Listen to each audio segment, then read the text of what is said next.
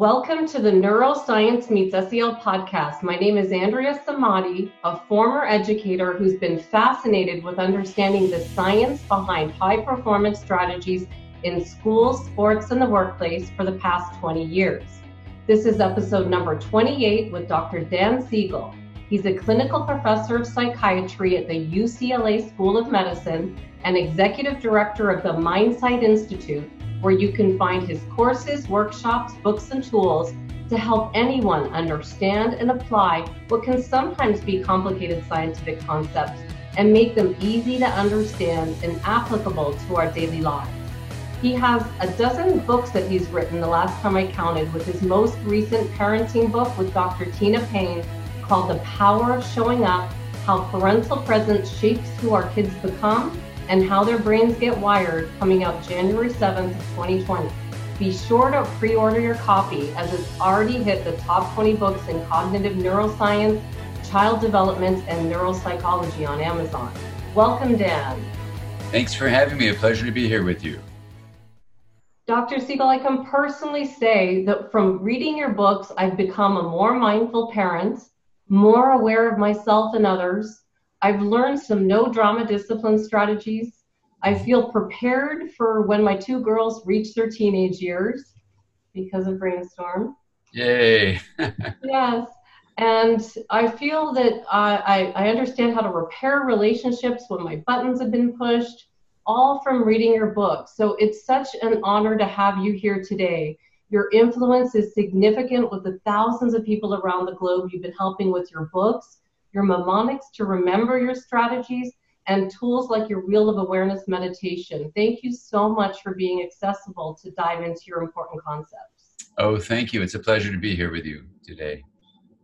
Thank you. Well, before I get into the questions that I designed for you, I just wanted to ask a question about what led you to write all these books, to create tools to help our next generation become more aware and connected to each other. Oh my gosh. Well, there are a number of things just to point out. One is, you know, when you kind of wake up to what's happening on the planet and realize something isn't quite going right, that's giving children a lot of anxiety, that's challenging adolescents to find meaning in life, that's leading to a lot of depression and even suicide. Um, as a physician, you know, I was feeling like there must be some way to apply scientific understanding to how all of these things unfold and what we might do to correct them. So as a psychiatrist, especially as a child and adolescent psychiatrist, um, I wanted to use everything I knew to figure out how to be of the most service. And ultimately, in addition to being a therapist where I see individuals in the office, I was wanting to use my scientific background to try to um, help people in a in a larger way, more like an educator. So that's when I started, you know, teaching more in workshops, and people requested that those workshops become books. And that's kind of how it all unfolded, that, you know, outside of the therapy suite, um, I could really help people think deeply in a scientific way about things like, you know, resilience and health and what is the mind and Uh, basic things like that. And that, that became basically what I've been doing all this time. Wonderful. Well, I've been following you since I was referred to you in two thousand fifteen. And uh, I'm so thankful. And I quote mm, you every time I do a presentation. I talk about how the teenage brain isn't fully developed yet and the importance mm-hmm. of um, just understanding where they are. And, and I love something that you've said, you know, it's just a powerful time, not a time to be afraid of. So a lot of people have found reassurance from, from everything that you're doing. So it's, mm-hmm. it's powerful. Yeah, well, exactly. Get, yeah. Getting into some of our questions. I, I know we can't train the next generation of students for the old world. We've got to do things differently. And on our podcast, we've been speaking to leaders about the emergence of social emotional learning in our schools and emotional intelligence training in the workplace. And I know you've been working with the Blue School in New York City. What skills do you think have been missing in our sc- in our schools, and how do we bring these missing skills back for our next generation of students to be successful? Yeah, well, you know, working with the Blue School has been quite a privilege. We um, started together um, when the school was just starting, and then over these um, over a dozen years, you know, really thinking deeply about how you might approach education so that the skills that you're pointing out could actually be woven into the fabric of the school. So one of the basic principles, um, you know, that we discussed was the idea that you could see the mind. Uh, in, in our institute, we call that mindsight. Um, other people might call it reflective function or mentalization or theory of mind, or, you know, it's basically this capacity to sense the mind and to see that the mind is not just within your body, including your brain, but that it's also in the betweenness of who we are. So you have a kind of an inner mind and an inter mind, a between mind. And with that in, in mind, you can see where, it, you know, Dan Goleman, in his foreword to a book I wrote called Mindsight, said that mindsight is the basis of social and emotional intelligence. So we thought at the Blue School, you know, what would happen if you actually created a mindsight school? What would that actually look like? How would that feel? What would that be like? And so with that in mind, we kind of thought about how you could keep curiosity alive, and rather than, you know, make school be about answering the right things on a test, how would it be where you would inspire children and um, adolescents basically to hold on to that passion for learning so that they could be curious and creative and collaborative, rather than the opposite of all that. And um, we just graduated our first class last year, and, you know, it was a real honor to be a part of the advisory board for the Blue School. And in, in terms of our general topic about social emotional learning, you know, the skills I think that we need to uh, cultivate are these new R's, which is about reflection, about relationships, and about resilience, and not getting rid of, but building on reading, writing, and arithmetic. So what is reflection? It's looking inward and becoming aware of the inner mind of oneself, or the inner mind that's happening around you and in what we call others. I don't really like that term, but it's what we have in English. Um, relationships are realizing that, you know, you are a part of an interdependent, interconnected, interrelated whole, and that's systems thinking. Um, and so we try to help uh, youth become systems thinkers, and the in many ways, the future of our planet depends on the next generation embracing systems thinking rather than just being linear thinkers. Uh, and then the third R, resilience, means you can learn how to monitor where you're at so that the tendency to either go from denial about the challenges in life or despair about them, that zone in between denial and despair, can be expanded. So you can sit with sadness or grief about what's happening on the planet. And instead of just shutting down, you actually can find a way to really um, be present for what's going on. And so this is what resilience is based on. It's a, it's a teachable skill. That's the amazing thing about it. Wonderful. I was excited to see you doing work with the schools, because this has been my background for the past twenty years. I've wanted to see social emotional learning in the schools since the nineties, when, you know, it was it just, there was no research to back it back then. So I'm, I'm excited for the direction it's going, and I do follow the work that Kossel's doing. And so it's, it's definitely exciting times now. Um, when I was in my late twenties, back when I was teaching, I actually worked with a motivational speaker, and I saw him working with some strategies that were like positive thinking and having a good attitude, things that we called soft skills back then. And I really saw the, the power of this being in the schools, but there just wasn't the research behind it. And I know you've talked a little bit about mindsight, mm-hmm. but can you tell us about the ability for uh, having this mindsight and it changing the structure and function of our brain, the things that you've been doing Um, with the Blue School, and how are these students taking this mindsight and then perhaps becoming more resilient in school and even medicine and health, like understanding the mind? How is how are these skills transferring into schools, workplaces, and even medicine? Yeah, that's a beautiful question. I think um, when you realize that um, there are two perceptual systems, at least, you know, one is you can call physical sight.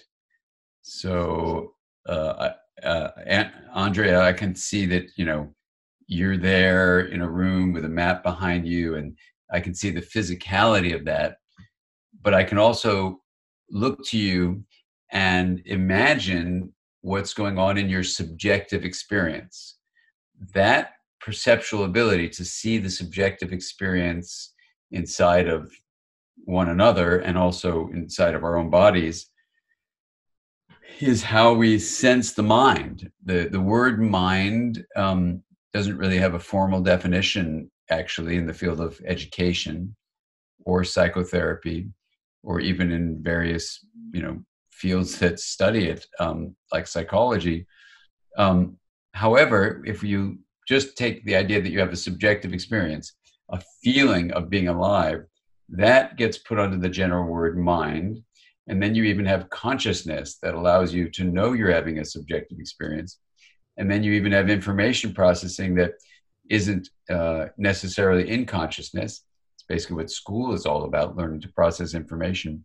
And when you see, too, that the mind is also kind of a self-organizing process, it's, it's a complex system that is um, having a way that it regulates its own becoming, you come to realize that if you could teach about the mind, this is what we call mindsight, you would have a very different outcome for students, because they would be getting these reflective skills to know what their subjective experience is, to expand their container of consciousness, to understand how they're processing information, and even how they're regulating, self-organizing their own unfolding across their lifespan. If you teach those skills, mindsight skills, you'd be teaching what CASEL, you know, the Consortium for Academic Social and Emotional Learning, ultimately is teaching about how to have emotional intelligence. Now, what's interesting, interesting about the word emotion is when you look at the science of that, there isn't actually accepted definition on what emotion is. So in this textbook I wrote called The Developing Mind, which I'm now revising into its third edition with the help of eighteen interns, um, in that book, uh, I've defined emotion as a shift in what we call integration. It's complex, but it ties all the sciences together about emotion. And one of the things that's integrated together is the feeling of emotion and the construction of meaning. And so if you want school to be meaningful, then it needs to focus on emotion, because emotion and meaning are woven from the same cloth, both mentally and relationally, as well as in the brain. So it's a very interesting notion, in fact, that if you have a school that doesn't involve emotion, like when I went to medical school, no one was talking about the emotions of the patients who were told they were sick and dying. No one was interested in that. It was quite sad and, and painful, actually, as a student.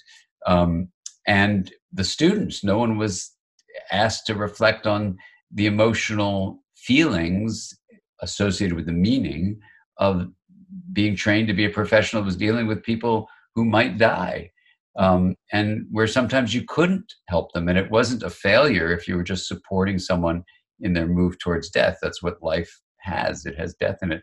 Anyway, no one was talking about that. So, so it was the opposite of teaching emotional intelligence. And then the relationship of emotional intelligence, that is meaning and the feeling of life, and social intelligence, is that if you don't have mindsight tools to know what the inner subjective life is like, you're not going to have social skills either, because our social capacity to be connected to one another, and I think of it more as relational skills of being related to not just people who are like you, but people who are not like you, and also to species that are not like you, to all living beings. It's kind of a relational intelligence, if you will. Um, this moves you from a linear thinking person saying it's all about me, me, me, to realizing who I am, my identity, is more a part of this larger whole. And so social intelligence is embracing the systems reality that Mindsight allows you to see, that there's an inner and an inter aspect to the mind. The inner you could focus on for emotional intelligence, if you will. The social intelligence would be for the inter, and it's all a part of Mindsight, really. Um, and this is a teachable set of skills that we can teach in school. And then what about in medicine? Something about, uh, if it depends how the doctor's attitude towards you is. Yeah. Oh, okay. So what that research study showed, it wasn't so much that they wished you well, although we, we would hope they would. Um, but what that study did in a very, in a controlled way was, um, if someone came for a common cold and the doctor was uh, instructed to make a very brief empathic comment. And that comment would be something like, Andrea, you're studying for a test, you're a graduate student. Oh gosh, it must be so frustrating for you to have a cold right before exams. Okay, do X, Y, and Z. So that's one condition. Uh, a matched set of uh, controls got the same X, Y, and Z suggestion, but without the doctor pausing to reflect on your subjective experience. They could just say, say something like, oh, I see you have a cold. Um, I want you to do X, Y, and Z. So you get the same instructions. Only one group got an empathic comment. Not so much about the doctor wishing them well, but just, oh, this must be hard for you. Right. Right? So it's identifying your subjective experience. It's basically one aspect of empathy. When uh, the two groups were compared, the group that got empathy got over their cold a day sooner, and their, when they tested their immune system, they had a much more robust immune system fighting the cold virus. So this is a remarkable finding, and it's certainly the feeling you have when you're trained to be a physician. Uh, or, well, not in my training, but in my personal experience, you know, that if you're empathic with people, they do better, you right. know. Um, and uh, so, I mean, it was the most painful thing, I got to tell you, Andrea, that, you know, to be a young student surrounded by teachers who were telling me to stop asking my patients about how they felt because, and this is in quotes, it's not what we doctors do. Wow. I mean, now we know it's actually almost a form of malpractice to not give your patient the exact empathic comment that research shows will help them fight their illness with more robustness.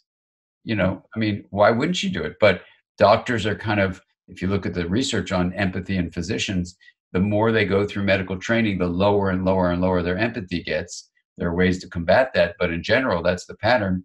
And it's a serious uh, problem, especially when you look in a very, it's a very sad finding, but over half of people who have finished medical school and now are either in postgraduate training or out in practice are seriously depressed, anxious, or thinking of killing themselves. Mm-hmm. You know, yeah. Over half. So this is like an epidemic of massive distress on the part of our caregivers. Um, and, you know, I think, you know, part of what's still sadly the, the issue is that the mind is absent from medicine. And this is uh, a sad statement about this distinction between physical sight and, you know, mind sight, that when I went to school, and it's still the case, you know, there were super smart doctors who were my teachers. They had excellent physical sight skills. They were super, I went to a research institution, you know, and it was, you know, super smart doctors are very accomplished in their research field who were mind sight blind. And it was, it was bizarre because you can run around life acting like the mind doesn't exist. Unfortunately, I think that happens not just in medical school.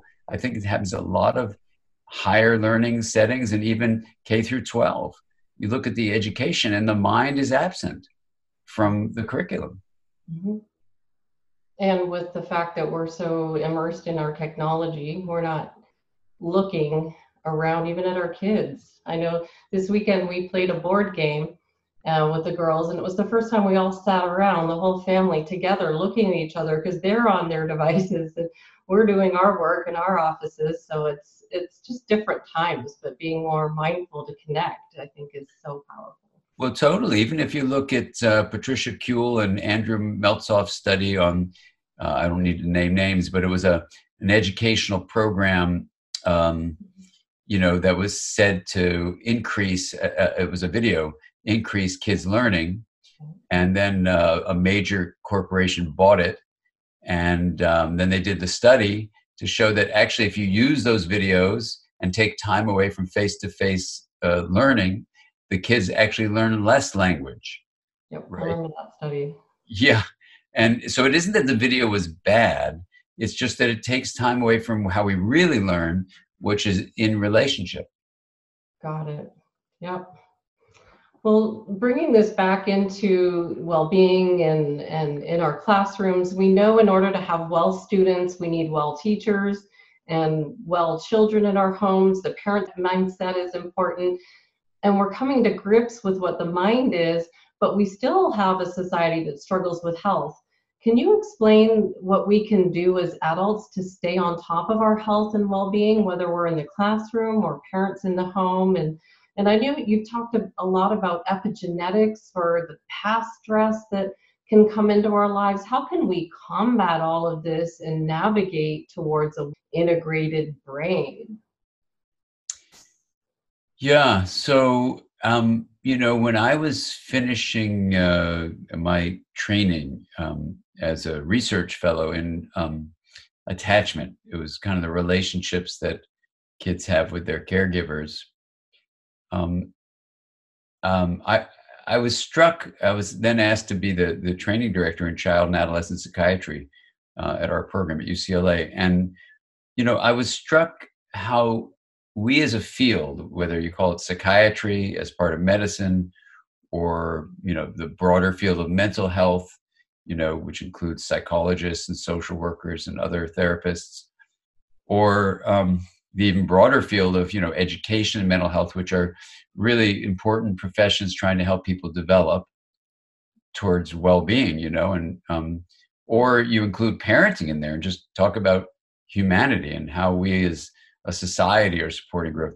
In all those levels of analysis, what essentially was absent was saying what the mind is and saying what a healthy mind is.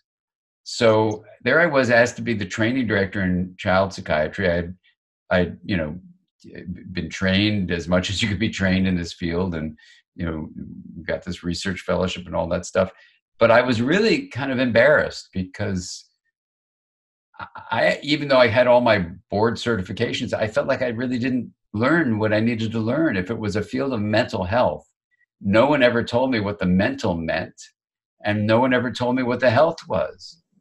And, you know, in that field, and this is true in medicine in general, sadly, there was an emphasis on disorder rather than well-being.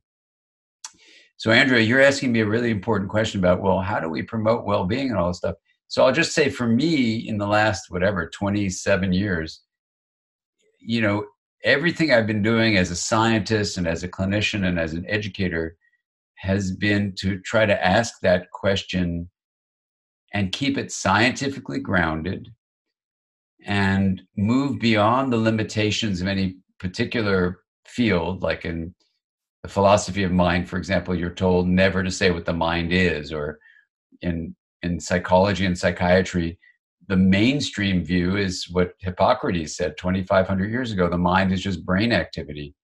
Um, and, you know, that perspective, while it's sort of understandable, um, is probably a partial view of a much larger story.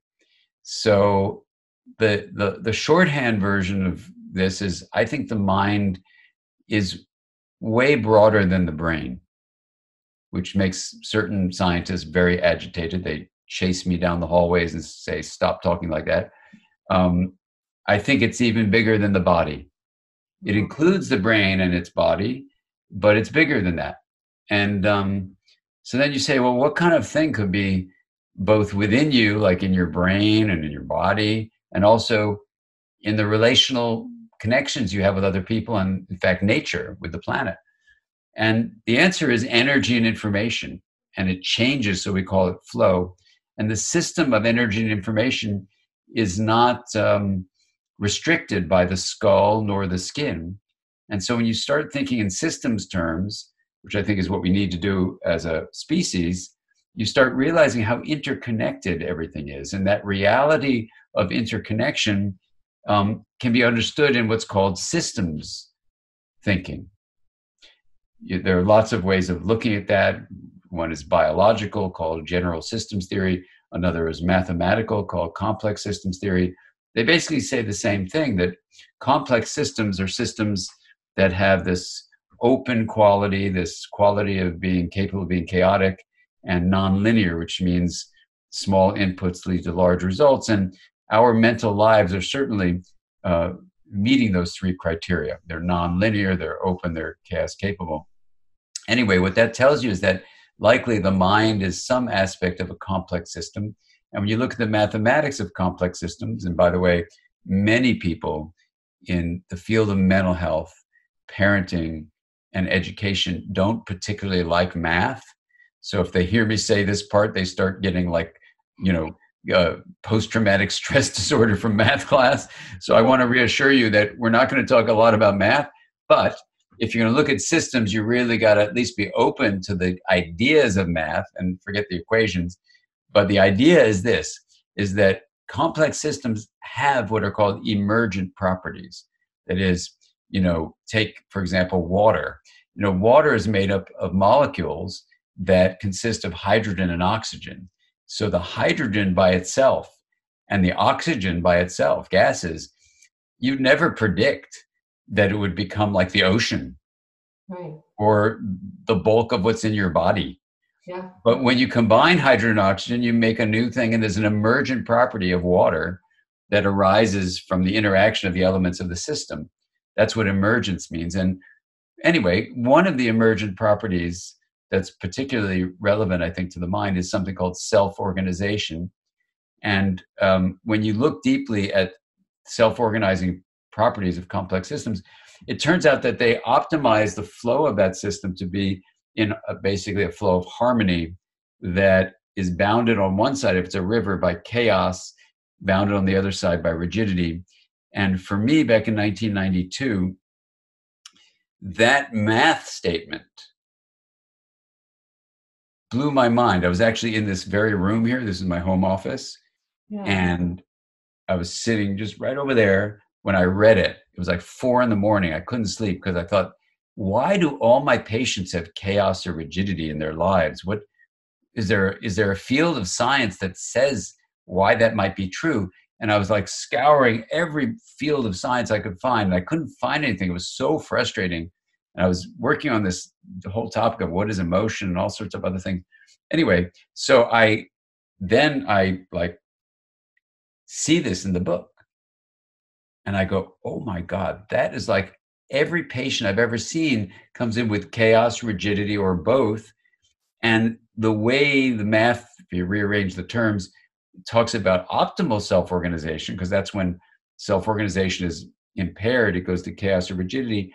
Optimal self-organization comes with um, flexibility and adaptability. And the math term for resilience over time is called coherence, and it's energized with a sense of vitality, and stable, meaning not rigid, but reliable. I just went nuts because I thought, whoa, how do you develop that optimal self-organization? And then I looked through the book, and it says you link differentiated parts. So, you know, I had to come up with a name for that, because when I met with the mathematicians in this area, they said, we don't have a name for it. We just call it linking differentiated parts. I said, well, that's kind of clunky. Let's call it integration, which they weren't so happy about for reasons we don't need to get into. But um, I just call that integration. So integration we're defining as differentiation plus linkage, right? So if I have these two balls, they can be differentiated from each other. And if I were juggling them right now, which I won't do because I'll probably drop them, then you can see there's this emergent property where they retain their differentiated nature. But as you saw the balls going like that, you would realize that I'm linking the differentiated parts, but they don't lose the differentiated nature as they're getting linked, right? And so in that view of integration, that's when you're this FACES flow: flexible, adaptive, coherent, energizes, stable, spells the word uh, FACES.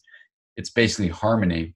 And then everything since nineteen ninety-two has been saying health, in our, in my writings anyway, you know, health emerges from integration, the differentiation of elements of a system and their linkage where they don't lose differentiations. I don't have to keep on saying that, but that's what we mean by integration. And then that's the proposal from ninety-two. And with these eighteen interns, I said, you know, it's so simple. Please find one study that shows that's not true. And these eighteen interns, they would go, you mean true? I said, no, no, no, fine, it's not true. I want one study that goes against that. So they searched and they searched, they searched. They couldn't find even one study that doesn't support that view. Doesn't mean that view is accurate. It could be totally wrong. But at this moment, now that I'm finishing the revisions of the Developing Mind third edition, you know, so far, every bit of science we have supports the following statement: health is integration. And so if we can bring that into schools, it means we'll cultivate well-being and resilience. And how do you do that in a school? How do you do integration, recognize differences in a school or in a workplace? Well, at the Blue School, or we have a school called New Roads in, in um, Santa Monica, um, where we're doing this, we're making them integrative schools, uh, where the, the fundamental principles, you know, Mindsight allows you to learn to monitor what's going on in terms of energy and information flow within and between, and then to modulate that flow towards integration.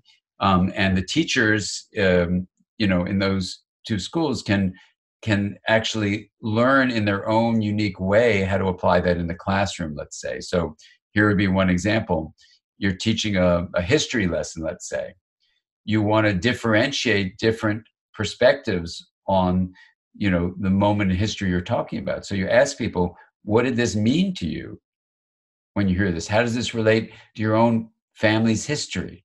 How does this go back in time? Or, you know, I mean, take, for example, the United States of America. four hundred years ago, the first slave ship arrived on the shores of North America, where people were kidnapped from Africa, and the foundations of what was going to become in the future the United States of America were built on slavery. And you have um, the worst genocide on earth happening at the hands of Europeans, killing the native peoples of North America, the indigenous population.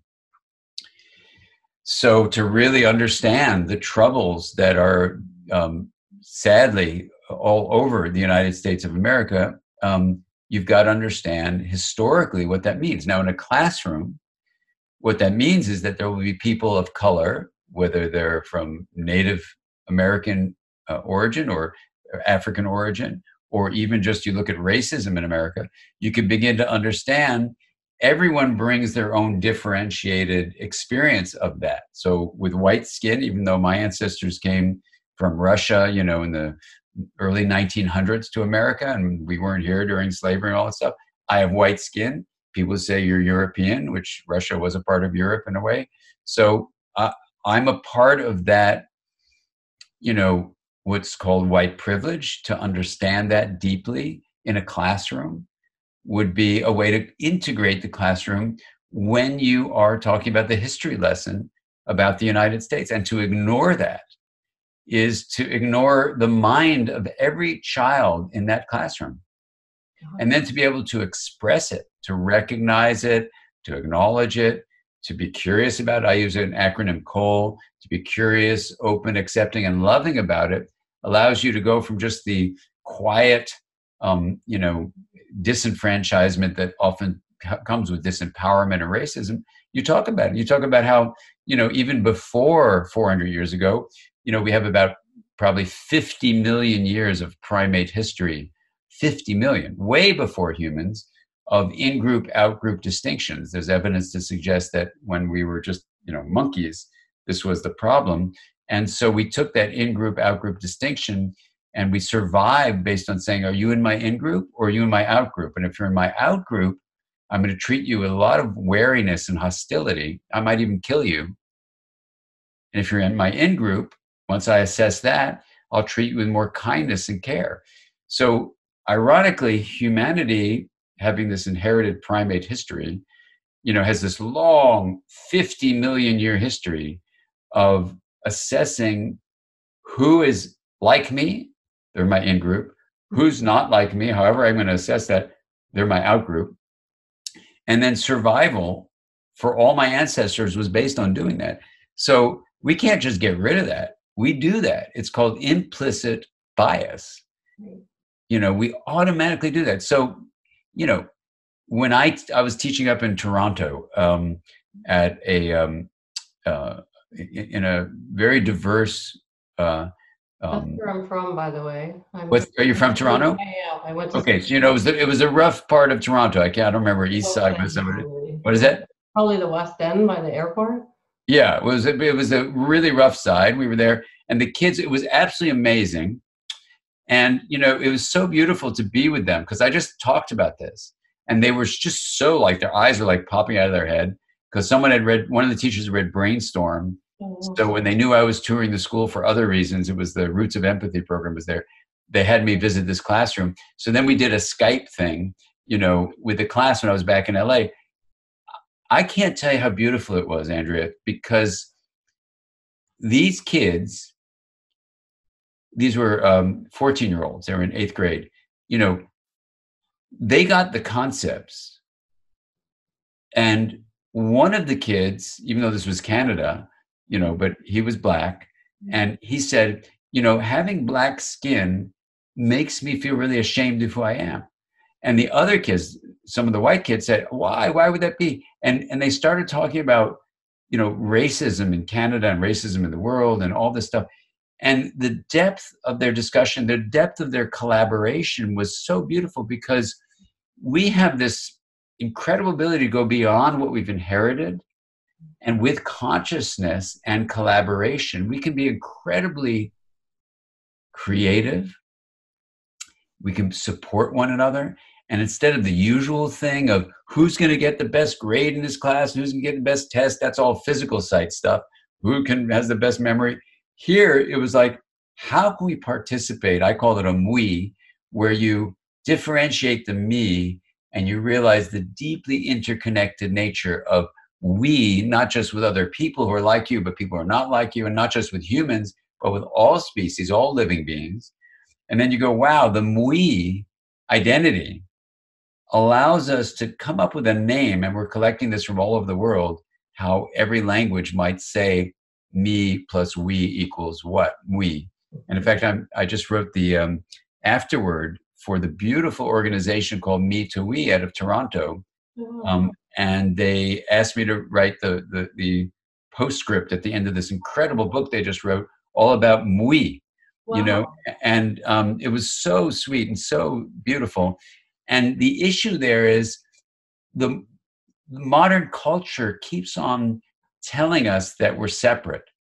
And the lie of the separate self, I think, is not only killing youth, but it's killing adults, literally, and it's making the world suffer because we take this separate self, this solo self, which is a lie, which we think is true, like you're Andrea and I'm Dan and that's it, and we're just have a separate self, instead of incorporating also from that me, noun-like entity, a more interconnected we-like verb set of events that is who we are. And that's, I think, the trouble is that so much of modern culture makes us live like a noun. And so we say, well, it's all about me collecting a lot of toys so that when I die, I have a lot of toys, instead of how can I realize I'm a part of a relational, interconnected, interdependent, interrelated whole called life on earth? And even though I get about one hundred years to live in the body, who I am is way beyond that time of that body. And the joy and the belonging and the love that emerges from living that we reality, where I say, I do have a body, I need to sleep well, I need to exercise my body, I need to eat well, I need to enjoy my body, I need to know the history of where this body's ancestors were from. That's all me, and that's great. And, underscore and, not but, and I am also a we, and that means I'm beyond this skull and this skin, and who I am in my identity is as much my relational connections to other people on the planet as it is this bodily experience. It's a win-win-win situation because the individual will come to feel this breath of relief that they can have an integrated identity of me plus we, where they're both real and really important. That's the one win. People around them are going to realize that this person is incredibly collaborative and full of love and connection, which is awesome. That's the second win. The third win is that Earth, I think, has been damaged because we excessively differentiate the self. And this solo self says, my job is to get as many toys as I can before I die. So let's say I build a factory. Well, if I sell enough stuff from this factory, I can get enough money to buy enough toys for me and my children. Well, that's how you win the game, isn't it? I don't care if the forest is destroyed or I pollute the ocean or the air. Why would I care? I'm going to get a lot of toys. And that's the mentality of modern culture that's about to kill life on Earth, certainly kill humanity. So we have a window of opportunity here to say it's not just about informing people or scaring them. It's really in many ways about transforming them to a more integrated way of living. And this integrated way of living, to be very specific, is to say, you do have a me, you also have a we that's been ignored. And deep social emotional intelligence is to embrace this we way of living. And this third benefit, this third win of the win-win-win is that Earth is waiting for all of us to realize that Earth is an extension of our bodily self. We are as much the planet as we are the individual in the body we were born into. That's powerful. And it brings me to just close this up. It's with your Wheel of Awareness. And I've been doing that activity, your thirty minute wheel, for the past two months. And I downloaded it in two thousand fifteen and didn't start doing it daily until two months ago. And it's just powerful, the changes I've noticed of, you know, my relationships and how I see myself in the world. And it's only been a couple months, so I wish I had started it in two thousand fifteen. But, you know, everything you've been talking about with the connection to the world, it's a, a really powerful tool. That's great. Well, how, how has it been for you to do that? What have you noticed how your experience has shifted in this relationality? What, can you say a little more about that? Yeah, definitely. Well, I, I had been doing, um, you know, like guided meditations in the past that I found easy to do.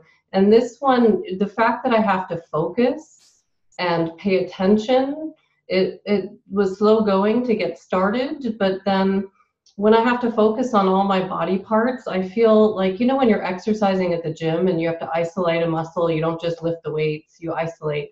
When you're going to all the body parts, I'm focused more. So I feel like I'm strengthening my focus. And then when I go to my senses, I feel like I'm focused there as well. My relationships, um, thinking about people, that sending my love to people all over the place. Uh, that I'm not just in Arizona. I'm, you know, thinking of all my friends all over the world, you know, England, U K, Scotland, Canada, everybody that I know just made me feel more connected with this activity. Oh, beautiful. Beautiful. That's so beautiful. Well, you know, it's never too late to start. And it, what it, what's striking about what you're saying, Andrea, is that, you know, it's just a matter of, in the wheel practice, you're integrating consciousness.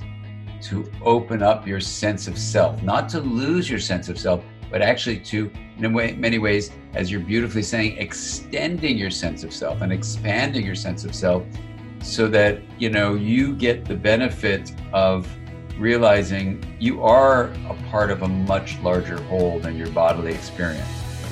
Now, when people just hear that as words, they may go, oh, that's ridiculous, or oh, that's not possible.